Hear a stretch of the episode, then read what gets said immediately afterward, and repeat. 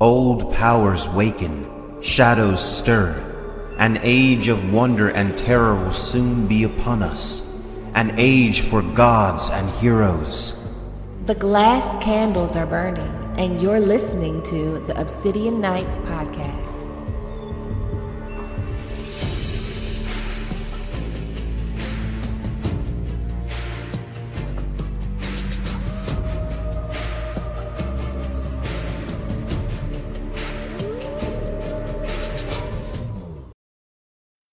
Hello, my sweet summer children. I'm back with the juice to get you through the long night.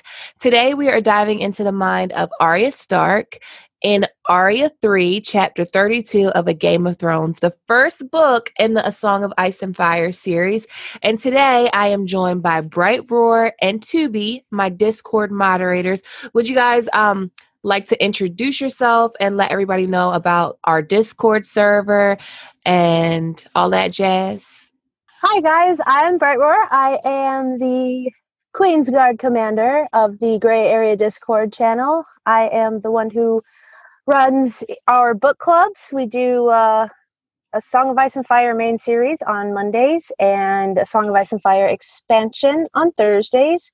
We're currently on a Clash of Kings, about uh, I'd say about a fourth of the way through. So I hope you guys can come and join us after hearing this. Hi, I am Tubi. I am the Hand of the Queen and head moderator over at the Discord server, and I um, I just kind of run shit. yeah, she's my Tywin. She's my Tywin Lannister.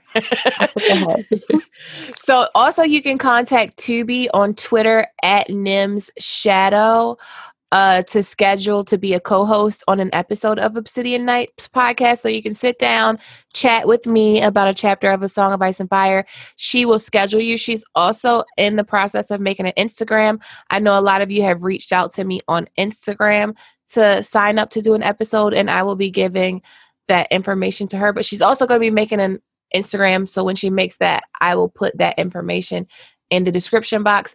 Also, you can join the Discord. The link will be in the description box, and I'll also pin the link at the top of the comments. But now that all the housekeeping stuff is out of the way, we're going to be talking about Arya. And Arya is one of my favorite characters, and I really love Arya in A Game of Thrones when she's still just a little cute little kid and she hasn't been so corrupted yet. Um, this chapter, she's in King's Landing, and let's just get right into it. So the chapter opens up with Arya chasing cats. The one eared black Tom arched his back and hissed at her.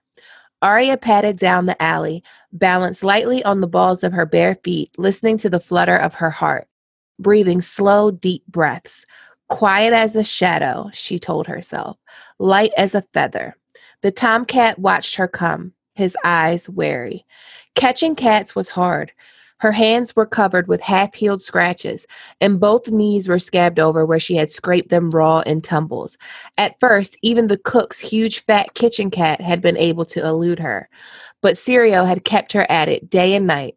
When she'd run to him with her hands bleeding, he said, So slow. Be quicker, girl. Your enemies will give you more than scratches.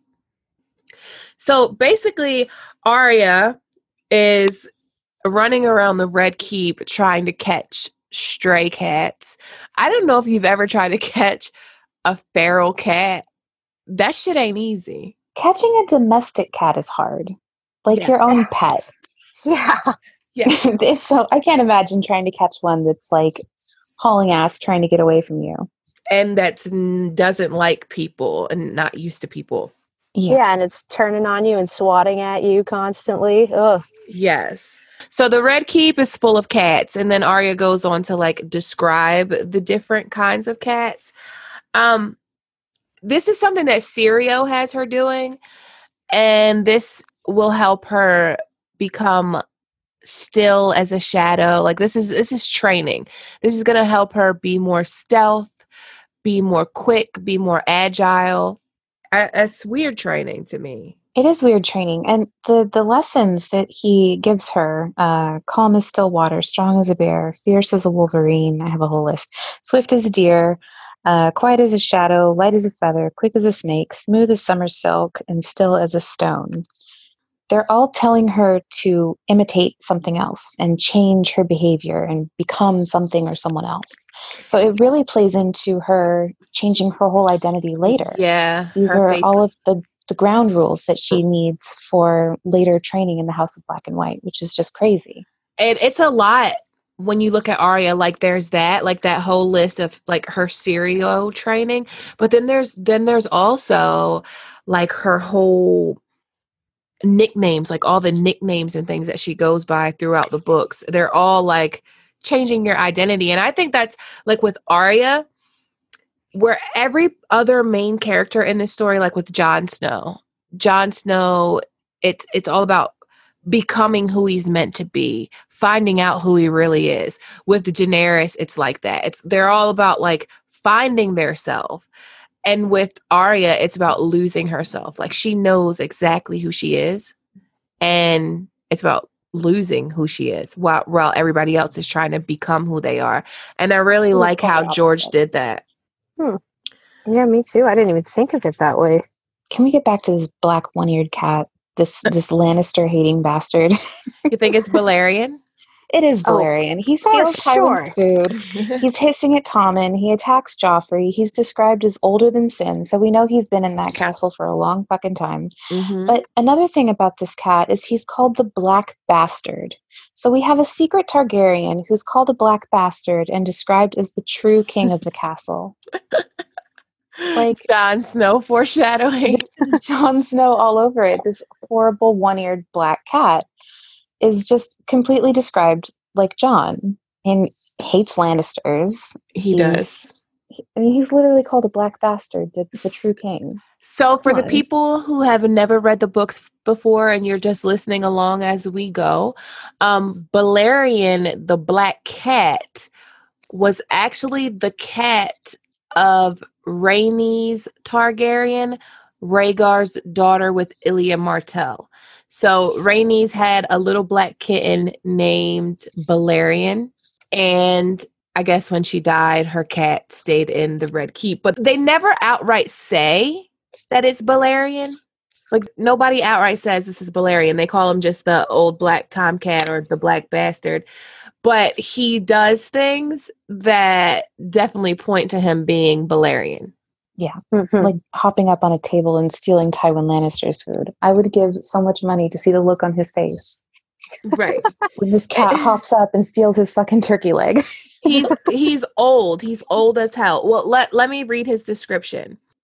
One by one, Arya had chased them down and snatched them up and brought them proudly to Syrio Forel. All but this one, this one-eared black devil of a tomcat. That's the real king of this castle right there, one of the gold cloaks had told her.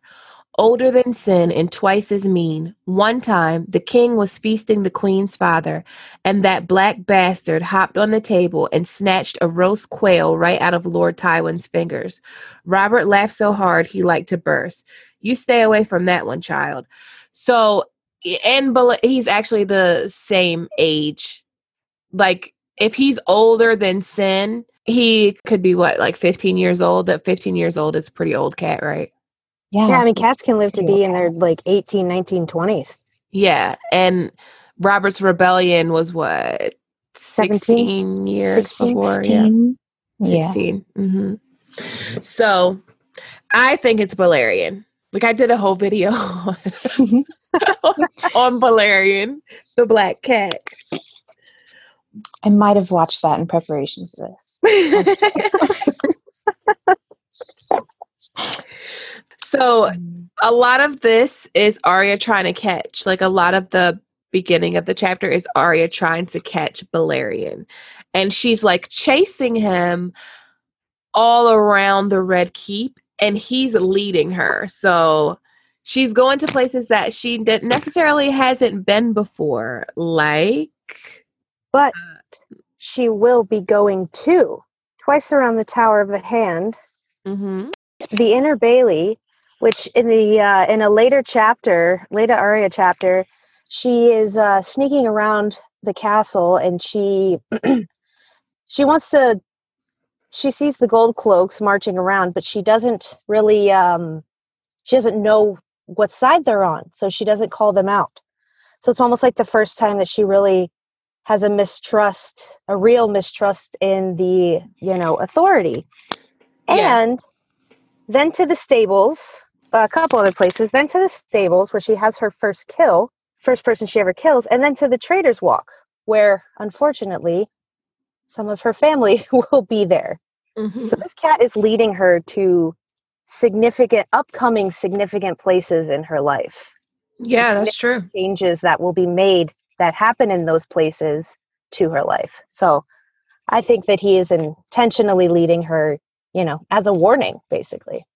Yeah, well, and twice twice around the Tower of the Hand, I think, is the the two separate but equal plots on on Ned. I mean, there's people conspiring against her, against him, and twice around the tower to me is very significant because we have Littlefinger who's doing everything in his power to undermine and get under Ned's skin, and later is Cersei doing everything she can to get rid of Ned as a threat. Mhm.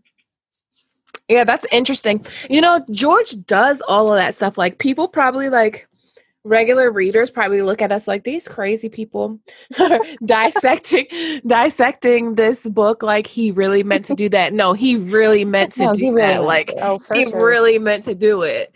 It's it's too on the nose for it not to be meant. Like you don't co- you don't have coincidences like that every chapter, every paragraph. It doesn't happen like that. So yeah, he really meant to do foreshadowing and to overlay like all this symbolism and things like that. He does that. That's how he writes. That's why it's so good. Yeah, and I think especially in the first book is so pertinent because he he said, you know, all the answers to the entire series can be found in the first book. hmm Mhm. Yep. Um this is funny. So she catches the cat, kisses him in between the eyes, and then he like claws her right in the face and Yeah, he's Sorry. pissed. he's like, "Rawr!" like get the fuck off me. And then she bumps into Tommen and Myrcella. Um, basically they're like, What what are you doing to that cat? And they think or Myrcella thinks that Arya is a boy. Yes, ragged boy, she calls him. Yes. Ragged, dirty, smelly boy, says Tommen too. Mm-hmm. And they so they don't realize who she is, which this is also foreshadowing of how she's gonna be able to escape. She's gonna escape kind of from where she is right now, looking like a ragged boy. Right, and all of those those Syrio lessons, the calm, strong, fierce, swift, all of that comes back in her being able to so quickly and effortlessly slip into, yes, I'm just a ragged boy, just run. You're just a ragged boy. They don't know who you are. And she slips into that persona so quickly and easily that you can tell that all of those lessons are really paying off. Yes, they are. So um she like basically just jumps like falls right into it. Yep, I'm a boy. Let me bow down to them so they don't realize who I am because Sansa's going to be never talk to me again and Septa Mordane's going to be mortified. Because at the end of the day, Arya is a highborn lady. She's not supposed to be crawling around the dungeons of King's Landing chasing cats. Yeah, in filthy, ripped Clothes, and just smelly. and gross. Yeah. She's not She's supposed supposed to. to be like Sansa, sitting and sewing and singing. And what is with all the Starks knocking over Tommen? when they're back at Winterfell, Bran knocks him on his ass when they're when they're playing at swords, Mhm. and Arya bowls him over and knocks him to the ground when she runs away. it probably has something to do with him actually in the future. Like I do not think Tommen's death is going to go down like it did on the show. Um I and then like so when we did the Bran chapter where Tommen and Bran are fighting and Bran beats him, I don't think it's gonna. I think it's gonna be Tommen who Bran basically overthrows as king, and I think it's symbolism for both times, even with Arya and with with Bran, that Bran is gonna be king. Because I do buy, Hmm. I do buy that part of the ending. I do think that Bran is gonna end up as king but I don't think I can see that too. I don't think he's he's- going to be king in King's Landing though. I think he's going to be a Weirwood king in Winterfell. Hmm. Hmm. Like the I don't think King's Landing is going to exist anymore. Like Yeah, I think that King's Landing is going to be completely destroyed. yeah. That's that would be the the complete and total smashing of the wheel. Right, because if we're doing like if we're doing like history repeats, right? And we look at and we like we always compare Daenerys to Valyrians or the Valyrians to the Valyrians, right? When they actually went ham on the Ghiscari, they obliterated the whole Mhm. empire. Like they sold their their fields with salt and lime. So that's the kind of like if they're going that route, I feel like it's going to be something like that. It's not going to be no like let's be honest here. If a dragon burnt King's Landing how we saw a dragon burn King's Landing in episode 6, King's Landing would not uh, in, in episode 5, King's Landing would not have looked like King's Landing in episode 6. No, no, It would have no. been so much more fucked up. Yeah. Yeah. Dragonfire's way hotter, and he, he he decimated the whole city. And they act like, oh yeah, no, we just need to refinish these buildings. It'll be fine. Right, like right. the fact that they were sitting at the small council table like nothing happened was Right. so. I was like, okay. So the whole castle collapsed on top of Jaime and, and Cersei, but the, the small council chamber was totally fine. Totally fine. Not a thing out of place. And like no one says like how Brand Bran got wheelchaired up all those steps. Like no one talks about it. I'm just like they're always talking about the serpentine steps and all of these steps in the Red Keep. And I'm just like, okay. Whatever. But um so Arya gets away. She runs away from Tommen and Myrcella and the guards and all of them. She runs away from them and she is like trying to lose them. And she winds up in tunnels and cellars and dungeons. Arya was out of breath and quite thoroughly lost. She was in for it now if they had recognized her, but she didn't think they had. She moved too fast, swift as a deer. She hunkered down in the dark against a damp stone wall and listened for the pursuit, but the only sound was the beating of her own heart and a distant drip of water. Quiet as a shadow, she told herself. She wondered where she was. When they had first come to King's Landing, she used to have bad dreams about getting lost in the castle. Father said the Red Keep was smaller than Winterfell, but in her dreams it had been immense, an endless stone maze with walls that seemed to shift and change behind her.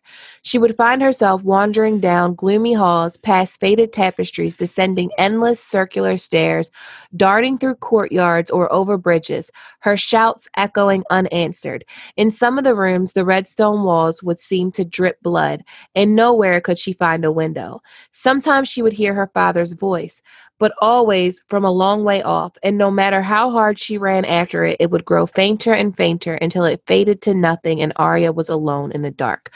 I think that dream is definitely foreshadowing that she's going to lose her father, Ned Stark, and also that she's going to be the lone wolf of the Stark pack because Mhm. she does end up alone and all of the stark children have a hard road and i won't take that from any of them but she has one of the hardest because she's kind of like living with outlaws and the hound like she sees her mom die she sees the red wedding she pulls Catelyn Stark's body from the river while she's warged into Nymeria.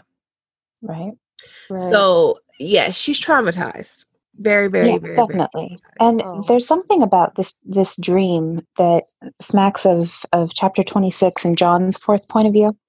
the he tells Sam Winterfell crypts. Yeah, he Mhm. tells Sam about this dream that he has. And in both of these dreams, there's long empty hallways, endless descending circular stairs. Their shouts are echoing unanswered. Arya says she sometimes hears Ned, and most nights Jon is searching for Ned in his dreams. And they're both alone in the dark.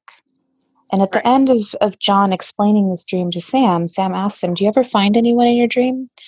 And Jon responds, No one. Mm, I didn't know Mm. that. Mm-hmm. That's a callback, definitely. Yeah, that's definitely foreshadowing, and Jon is calling back to Arya's like what Arya's gonna be.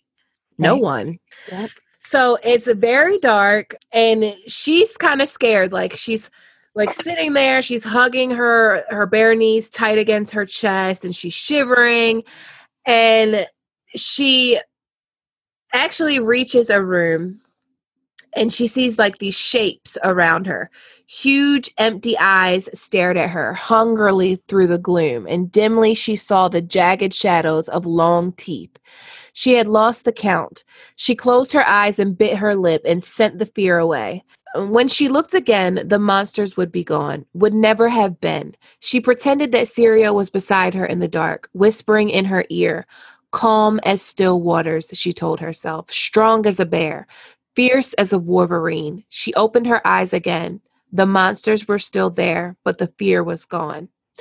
Arya got to her feet, moving warily. The heads were all around her. She touched one, curious, wondering if it was real. Her fingertips brushed a massive jaw. It felt real enough. So basically, what Arya is seeing is the skulls of the Targaryen dragon. So she's in the dungeons of King's Landing of the Red Keep, and she's seeing the dragon skulls that used to be on the wall of the throne room. Yeah. And right after that passage, she says, It's dead. She says it out loud. It's just a skull. It can't hurt me. Yet somehow the monster seemed to know she was there. She could feel its empty eyes watching her through its gloom, and there was something in that dim, cavernous room that did not love her. That was also Tyrion's reaction to the skulls, Mhm. and how Ned felt when he saw them in the throne room years and years and years ago. They all had the same reaction. Kind of like dreadful, like a dreadful reaction. Yeah. I mean, I wonder what that is. I've never actually paid attention to that. I wonder if it's if it's the way it, it's that fear, that fearful respect and that fear that the the dragons themselves gave the Targaryens. And once those dragons were dead, the fear was still kind of there, but people could overcome it because those dragons were dead. They were no longer a threat. Mhm. But I think that they kind of represent the the the respectful fear that the populace had for the Targaryens when the dragons, the power of the dragons, were at their height. Yeah, I, it could be that. It could also be like the characters that we have now Ned Stark, Robert Baratheon, Arya, Bran. They've never seen a living dragon. And just seeing the skull of one has to be amazing. It's kind of like a comparison for us would be like seeing a dinosaur skull and seeing just how massive it is. It could be Right. just that kind of fear, but I think it's something more than that. I think it's, I don't know. Hmm. It's kind of interesting though. Like, what do you guys think that are listening? Let us know in the comments what you think that means that everyone gets this bad feeling that that the skulls don't like them the dragon skulls they kind of get a dreadful feeling okay so Arya is Oh, oh, there was that other part. Oh, I'm so sorry. There was that other part when she was in the dark. Ah, Um, Yes. And she goes, she was blind. She says, I'm blind. I can't see. yeah Then she says, a water dancer sees with, with all of her senses. And so all of Syrio's lessons, again, being reinforced by the kindly man. and she yeah and she will go blind she will go blind for a time to me one of the most interesting parts of this chapter is Varys and Illyrio Yes. So we're going to talk about that. So as Arya is down there, she sees the light of a single torch um, and two men she made out. So she doesn't know who they are. She just sees like their shadows. And she says that their their shadows are tall as giants, and she could hear their voices echoing up the shaft. Found one bastard, one said. The rest will come soon. A day, two days, a fortnight. And when he learns the truth, what will he do? A second voice asked in the liquid accents of the free cities. The gods alone know, the first voice said. Arya could see a wisp of gray smoke drifting up off the torch, writhing like a snake as it rose. The fools tried to kill his son, and what's worse, they made a mummer's farce of it. He's not a man to put that aside, I warn you. The wolf and the lion will soon be at each other's throats, whether we will it or not. Too soon, too soon, the voice with the accent complained. What good is war now? We are not ready. Delay. As well, bid me to stop time. Do you take me for a wizard? The other chuckled, no less. Flames licked at the cold air. The tall shadows were almost on top of her. An instant later, the man holding the torch climbed into her sight, his companion beside him. Arya crept back away from the well, dropped to her stomach, and flattened herself against the wall. She held her breath as the men reached the top of the steps. What would you have me do? Asked the torchbearer. A stout man in a leather half cape, even in heavy boots, his feet seemed to glide soundlessly over the ground. A round, scarred face and a stubble of dark beard showed under his steel cap, and he wore mail over boiled leather. There was something oddly familiar about him. If one hand can die, why not a second? replied the man with the accent and the forked yellow beard. You have danced this dance before, my friend. He was no one Arya had ever seen before, she was certain of it. And then Varys says back to that, before is not now, and this hand is not the other. So, okay. I want to ask you guys something first. Do you think Varys is a good character? Is he a good guy to you? I think so. Okay. I Tubi thinks so. Right. I think I think that he is what he says he is, which is uh, a man of the people. Uh, I don't know. I want to. I'd make him a neutral character because he's willing to do whatever it takes, Mhm. which can be a really bad thing. But he's also thinking of the little guy. So Is I- he really though? I, I, I mean, We're gonna talk about the it. little guy. he does want what's best for the realm, but I think that what makes him a great character is that he's willing to go to any lengths to achieve that. To him, the ends are always justified by the means. So I will say I do not think he's a good character. Um I think he's gray, but in this like I lean more to him being darker than actually being a good person because he says that he cares about the little guy, but I don't believe him. I don't believe him because he thinks that Aegon is best for the realm. That doesn't make him any different than like a Tywin Lannister who thinks that his grandson is best for the realm because Varys doesn't know if Aegon is what's best for the realm. And what really sold me on Varys not being a good person is Varys killing Kevan Lannister. I'm jumping way far ahead here, but just to give context, in A Dance with Dragons, Kevan Lannister, like Cersei has been knocked down. Cersei has been knocked down.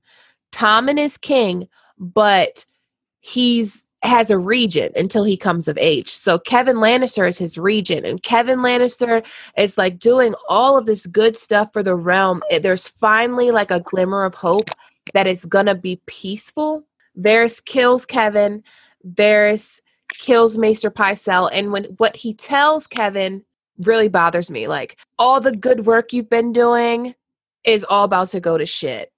Tom and like Cersei's gonna blame the Tyrells, the Tyrells are gonna blame Cersei, like it's gonna be another war. Like if you really cared about the people, you would let who's on the throne stay on the throne because Kevan Lannister, in my opinion, is a good person. Like he's not an evil guy, and he's making peace with people that he sh- shouldn't necessarily make peace with just for the better of the realm.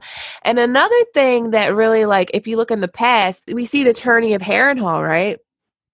It was supposedly put on by Rhaegar because Rhaegar wanted to overthrow his father because his father was losing his fucking mind and Rhaegar needed to win support of the lord the high lords of Westeros so he, he put on this tourney and Varys informed on Rhaegar and brought the Mad King to the tourney and spoiled the whole fucking plans. So like if that, you I never understood his reasoning for that. if you Yeah. really cared for the realm, would you do these things? And I he might really care for the realm. He might really care for the realm. But I guess it's more like what gives you the right to decide for everybody who should be king. No, absolutely. I agree with Yeah. that 100%. I can I can twist myself in knots and and excuse away him killing Kevan Lannister by just wanting to dethrone the Lannisters completely. And it says in their their conversation that they needed a civil war. They needed that chaos in Yeah. order for some new party to come in and conquer and take over. So I, I can understand how killing Kevan would would be justified in in that context that that was what he needed again the means justifying the ends Yeah. Mhm. um he he wants to you know i- i- his plan b of the the dothraki bringing the dothraki over once you know the baby's born and and drogo's ready to to cross the sea if danny can talk him into it which I, is still very confusing to me if they're putting all of their their eggs into Fagon and yeah. Jon Con, and because this this whole conversation makes it seem like they're both really gunning for Danny. You know, like they're Mhm. out there for her, and we know they're not. Right. They've done everything to get rid of Danny, to remove her as a threat. But I wonder at this point if George had thought about Aegon.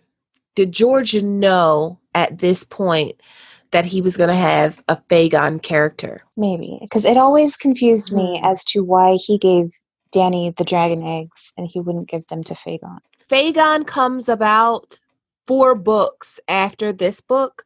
So Right. I just don't think he had thought of Fagon yet at this point. But it but we do know that in a dance with Dragons, they kind of think that Illyrio basically says it to Tyrion, like we thought that she was just gonna die out there Mhm. on the Dothraki Sea and Viserys too, but she's not weak.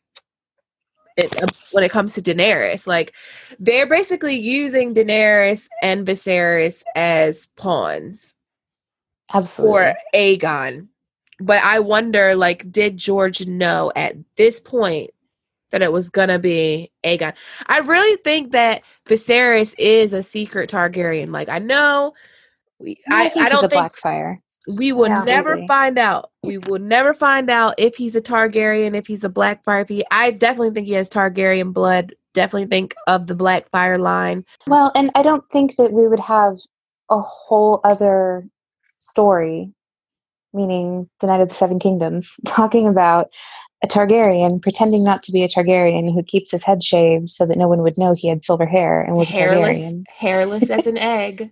Yeah, and then, Varys is even described that way, hairless as an egg. and then Varys also, when you look at Targaryen names like Jaehaerys, Yeah, with the Y. yeah, Mhm. Jaehaerys, Daenerys, Viserys, Varys, yeah, Mhm. Yeah. and he's always like not always but like he's kind of tries to lie about where he's from on the low. But what one interesting thing that Illyrio says he said you've danced this dance before. Yeah. If one hand can he die going on about there? yeah so did Varys have a hand in killing Jon Arryn I don't think it was about Jon Arryn I think it was about some of those hands that the Mad King killed Mhm. because the Right, Mad we King about- killed a lot of hands. Qarlton We- Chelsted, who um, who was killed because he refused to go along with the wildfire plot with Aerys. And we were wondering if he intentionally led Qarlton Chelsted to the wildfire Yeah. to bring all of this about in the first place. Mhm. Very possible. No one knows the Red Keep or King's Landing like Varys. No. So yeah, I mean, he's gray. He's definitely gray. He's definitely in the gray area. Mhm. So basically, Varys is like, you know, if he does not bestir himself soon, it may be too late. This is no longer a game for two players, if ever it was. Stannis Baratheon and Lysa Arryn have fled beyond my reach, and the whispers say they are gathering swords around them. The Knight of the Flowers writes Highgarden, urging his lord father to send his sister to court. The girl is a maid of fourteen, sweet and beautiful and tractable, and Lord Renly and Sir Loras intend that Robert should bed her, wed her, and make her a new queen. Littlefinger, the gods only know what game the Littlefinger is playing. Yet Lord Stark's the one who troubles my sleep. He has the bastard, he has the book, and soon enough he'll have the truth. And now his wife has abducted Tyrion Lannister thanks to Littlefinger's meddling. Lord Tywin will take that for an outrage, and Jaime has a queer affection for the imp. If the Lannisters move north, that will bring the Tullys in as well. Delay, you say. Make haste, I reply. Even the finest of jugglers cannot keep a hundred balls in the air forever. So Illyrio wants Varys to like keep the war from breaking out. And Varys is like, look, the war is happening, whether you like it or not. I can't stop it. You need to hurry up with Khal Drogo and Daenerys or Aegon or whoever you're bringing to Westeros to capitalize on this war, you need to do it now. And I find Yeah, it interesting. It, it slipped out of his control. He he has a lot of power in the sense that he has a lot of information. He has his little birds. He knows what's going on. He knows what's happening, but he doesn't really have the power t- to change any of it. He can't, like he says, I can't stop this. There's nothing I can do. These people are beyond my reach. Yes. And you know another thing, when we're talking about bears being good or evil, there is no good man that takes little children and cuts their tongues out. No good man does that. Ah, point Okay, Gray. fair yeah, enough. yeah, Ned's, fair enough. Ned's, Ned Stark. My gray got a little darker. Okay, yeah, all right. okay. we see you. We see I, you. I just think it's super fucking twisted. Like you take these kids and you cut their tongue out. Like you didn't like what was done to you. Like you were taken, you were made into a eunuch for a magical spell. But then you do the same thing to children. Like you take their tongues out so you can employ them. I just find him Yeah, and do you, did you realize that Illyrio calls him a wizard and a sorcerer both in this conversation? yes. And uh, you would think, with Varys's distaste for wizards and sorcery in general, that referring to him as such would be like Offensive. quite offensive to him. Like Yeah. he wouldn't really care for that. But he just kind of is like, yeah, okay. He says, Do you take me for a wizard? And he says, No less. You're more than a juggler, old friend. You're a true sorcerer. Mhm. Like, I don't know. yeah, it's kind of like that would that would have pissed me off. I'm gonna cut my junk off. So Arya winds up getting out like through kind of like I guess would that be the sewer that she got out through? Think so. Oh wait, it was I'm so sorry. I have one more note on that. Before Arya leaves, so Varys, the disguise that he's in, he's disguised that says he's wearing a half cape and a steel cap and mail over boiled leather. We know from later on in a, I think it's a Jaime POV, that that is Rugen. That's the under jailer. Right. The And jailer. Varys has got like unmitigated access to the black cells because he has he like moonlights as an under jailer. yes. And I totally, totally think that it's Varys that put that old Tyrell gold. Oh, absolutely. Under that pot in the corner. Yes. Absolutely. He that was all Varys. He definitely planted that. to fuck with Cersei. yes. oh, he's gonna put another bee in that bitch's bonnet. yes. But, But that- also, like, that's who, how who's in the black cells right now? Jaqen, maybe. Jaqen. Jaqen's in the black cells. So, did he put him there? Oh, we can Did go he hire him for something? that would be another whole like episode if we go into who put Jaqen, in the black cells because Okay, well, let's of the- schedule that because we need to talk about that. I'm under the impression that if he's in the black cells, it's because he wants to be in the black cells. I think so too. He he Mhm. would be able to get himself out of any situation Yes. that he found himself in. Yes. So if he was in the black cells, he was there for a reason, either because he was asked to be there or because he wanted to be there to further his own agenda. Well, there's a lot of people in the black cells actually right now because with the tourney, like people were getting arrested left and right. There were so many people in King's Landing doing like having knife fights on the street and Right. all Doing kinds of stuff. shit with their hood rat friends. Yes, like heads being found floating in the pool and stuff. Yeah. Right. So there's a lot of people in the black cells, but I think Jaqen is definitely in there as we speak. Well, because that's where Varys and Illyrio are heading. They're heading into the black cells. Yes. And you know that Robert um wants to kill Daenerys. So Right. I don't know if they bring and and they talk and I think Littlefinger brings up like, well, we could hire the faceless men. It just so happens there's a faceless men in the black cells. Right. And Mm. interestingly enough, Littlefinger knows all about like how much they cost and where you might be able to find one. Like yeah, and Littlefinger it's interesting to me. from Braavos. exactly. It's interesting to me that he has that connection also, like you said, because his family is from Braavos. hmm So Arya actually gets out of the Red Keep through the sewer where it empties into the river. And like she stinks. Her clothes are like shitty. Like she she I don't well, see she says that she swam in the river until she felt clean and crawled out shivering. Okay, but that's the river that like The the shit shit goes into the city empties into, so that's fun Yeah. for her. I'm surprised she didn't get like E. coli and some other infection, MRSA. She got some. yeah. But she's actually really far from the castle and like away from King's Landing. And I I guess she can see like she she knows how to get to the the Red Keep because the Red Keep is on Aegon's High Hill. So all she like it sits above everything in the city. So all she has to do is like look at it and just right. Just look towards up and you know where you are. yeah. Mhm. So she, when she gets to the gates, the guards are like, "Get away from here, beggar girl!" like, and she's like, "My father is the hand of the king," and they laugh at that shit. They're like, "Okay."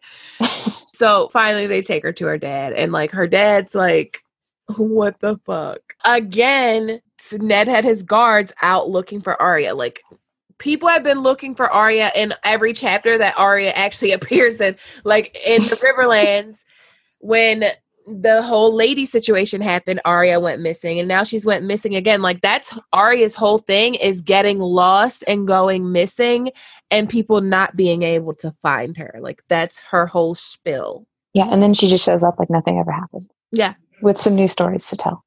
Kind of like an outdoor cat. It's part of her charm. Comes and goes when she pleases.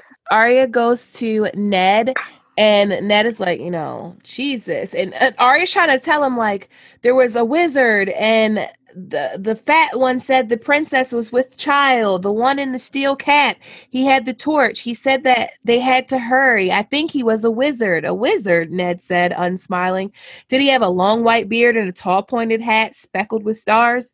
No, it was like old Nan's stories. He didn't look like a wizard but the fat one said he was. So Arya's like trying to tell him of monsters and wizards, and like none of this is making sense to Ned. But Mhm. how? Okay. I'm struggling to understand how Ned didn't piece this together. When she says, they said you had a book and a bastard, and if one hand could die, why not a second? He knows that he has a book. He knows that he just found Robert's bastard. He knows that one hand has just died.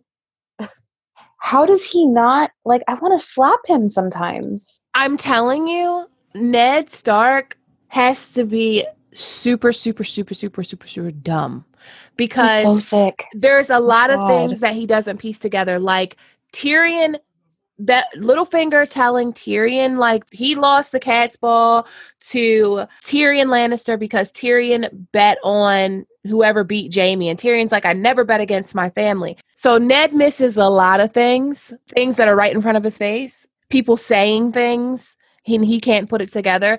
So Littlefinger says Tyrion lost this to me when Jaime lost to the Knight of the Flowers or something like that.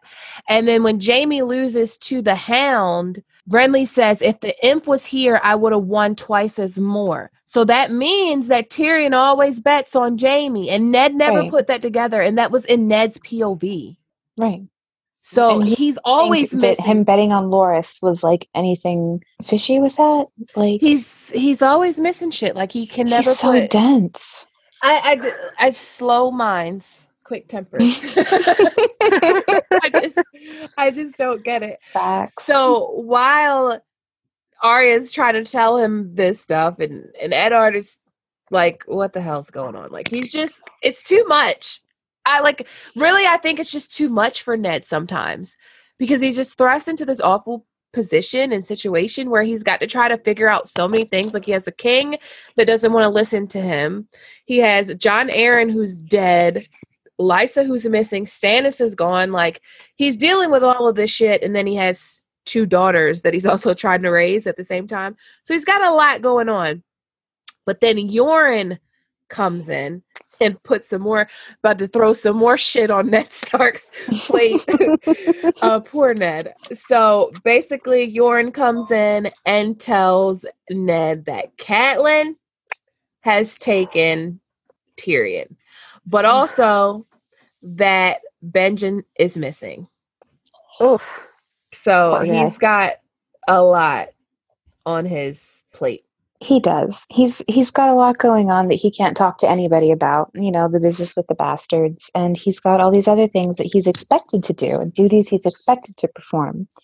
So he's got all of you know his his court uh, responsibilities, but then he has all this stuff on the side happening.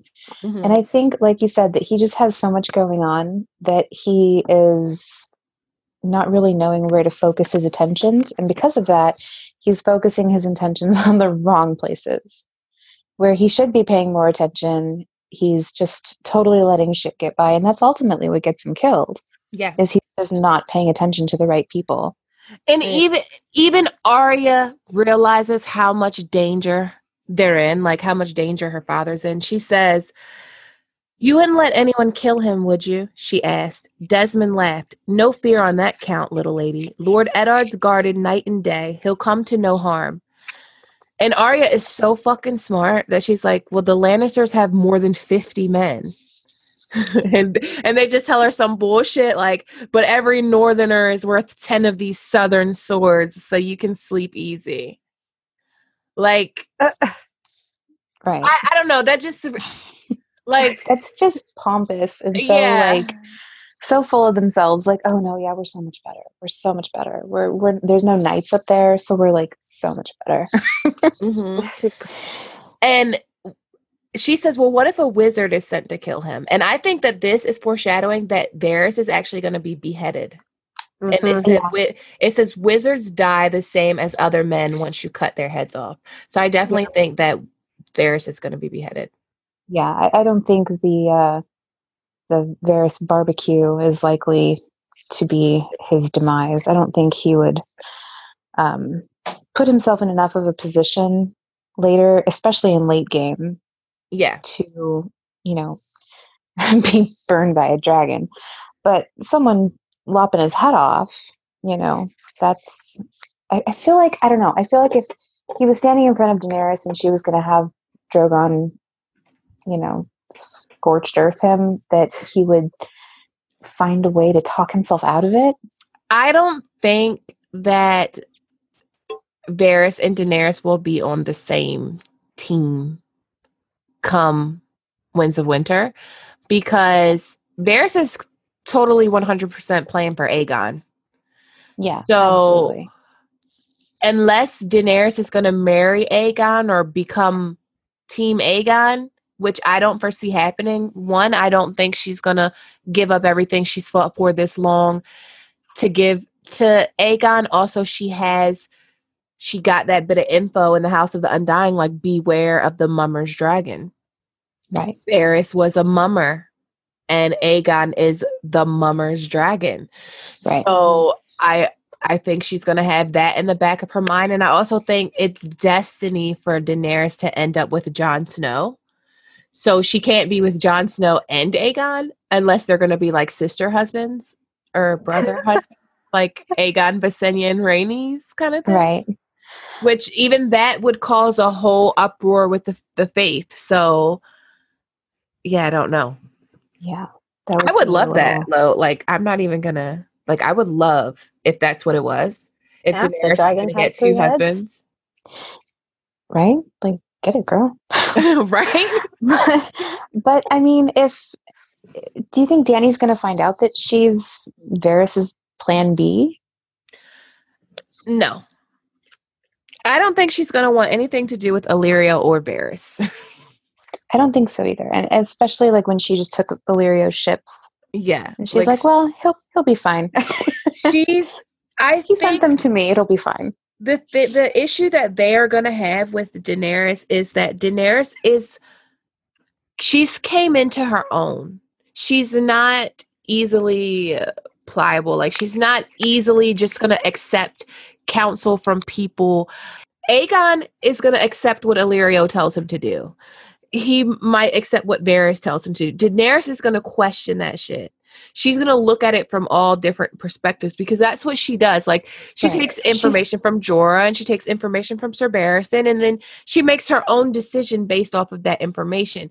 She's not Vi- Viserys where she's just going to fall for whatever Illyrio says. No, she's not the tractable little girl they want her to be. Yeah. And Fagon has been his whole life with Jon Connington being, you know, protected and pampered and and taught by, you know, a half maester and a septa and taken care of all this time. Where Danny has had to like fight for everything. She's she's bled and starved for everything that she wants. And she's Mhm. had other people to take care of, so she has that added responsibility of her Khalasar, her people, the slaves that she's freed. She has all of that weight on her. So she takes everything a little more seriously. Mm-hmm. It's not like Fagon just, you know, oh, I want to fight, don't make me go below decks. She's she's not accepting you're not going to tell me what to do. I make my own decisions. right. So And there's a big difference between the two characters. and that's why I think they will never rock with her. they would Yeah. never rock with her like that. I don't think so either. Yeah, I just feel like Varys was on her side on the show because they didn't have Fagon. Right. Fagon missing from this made a whole lot of the show not make sense. So, Oh yeah. I, Yeah. think I think a couple characters missing made made a lot of sense. yeah. But that's Arya. That's Arya 3, chapter 32. Do you guys have anything you want to add? Thank you for having us. Oh, yes, thank you so much for having us on. No problem. It was my pleasure. And we will be linking the Discord in the description box and in the comment section. So you can join the Discord and also you can contact Tubi at Nim Shadow on Twitter. She will be making an Instagram as well to schedule. I already made it. I did it while we were talking. oh, what's the what's the name? Nim Shadow. Same Okay, thing. Keep it easy. Okay, same thing at Nim Shadow on Instagram, and she will schedule you to co-host an episode of Obsidian Nights with me. And I will see you guys next week. Bye. Bye. Thank you so much.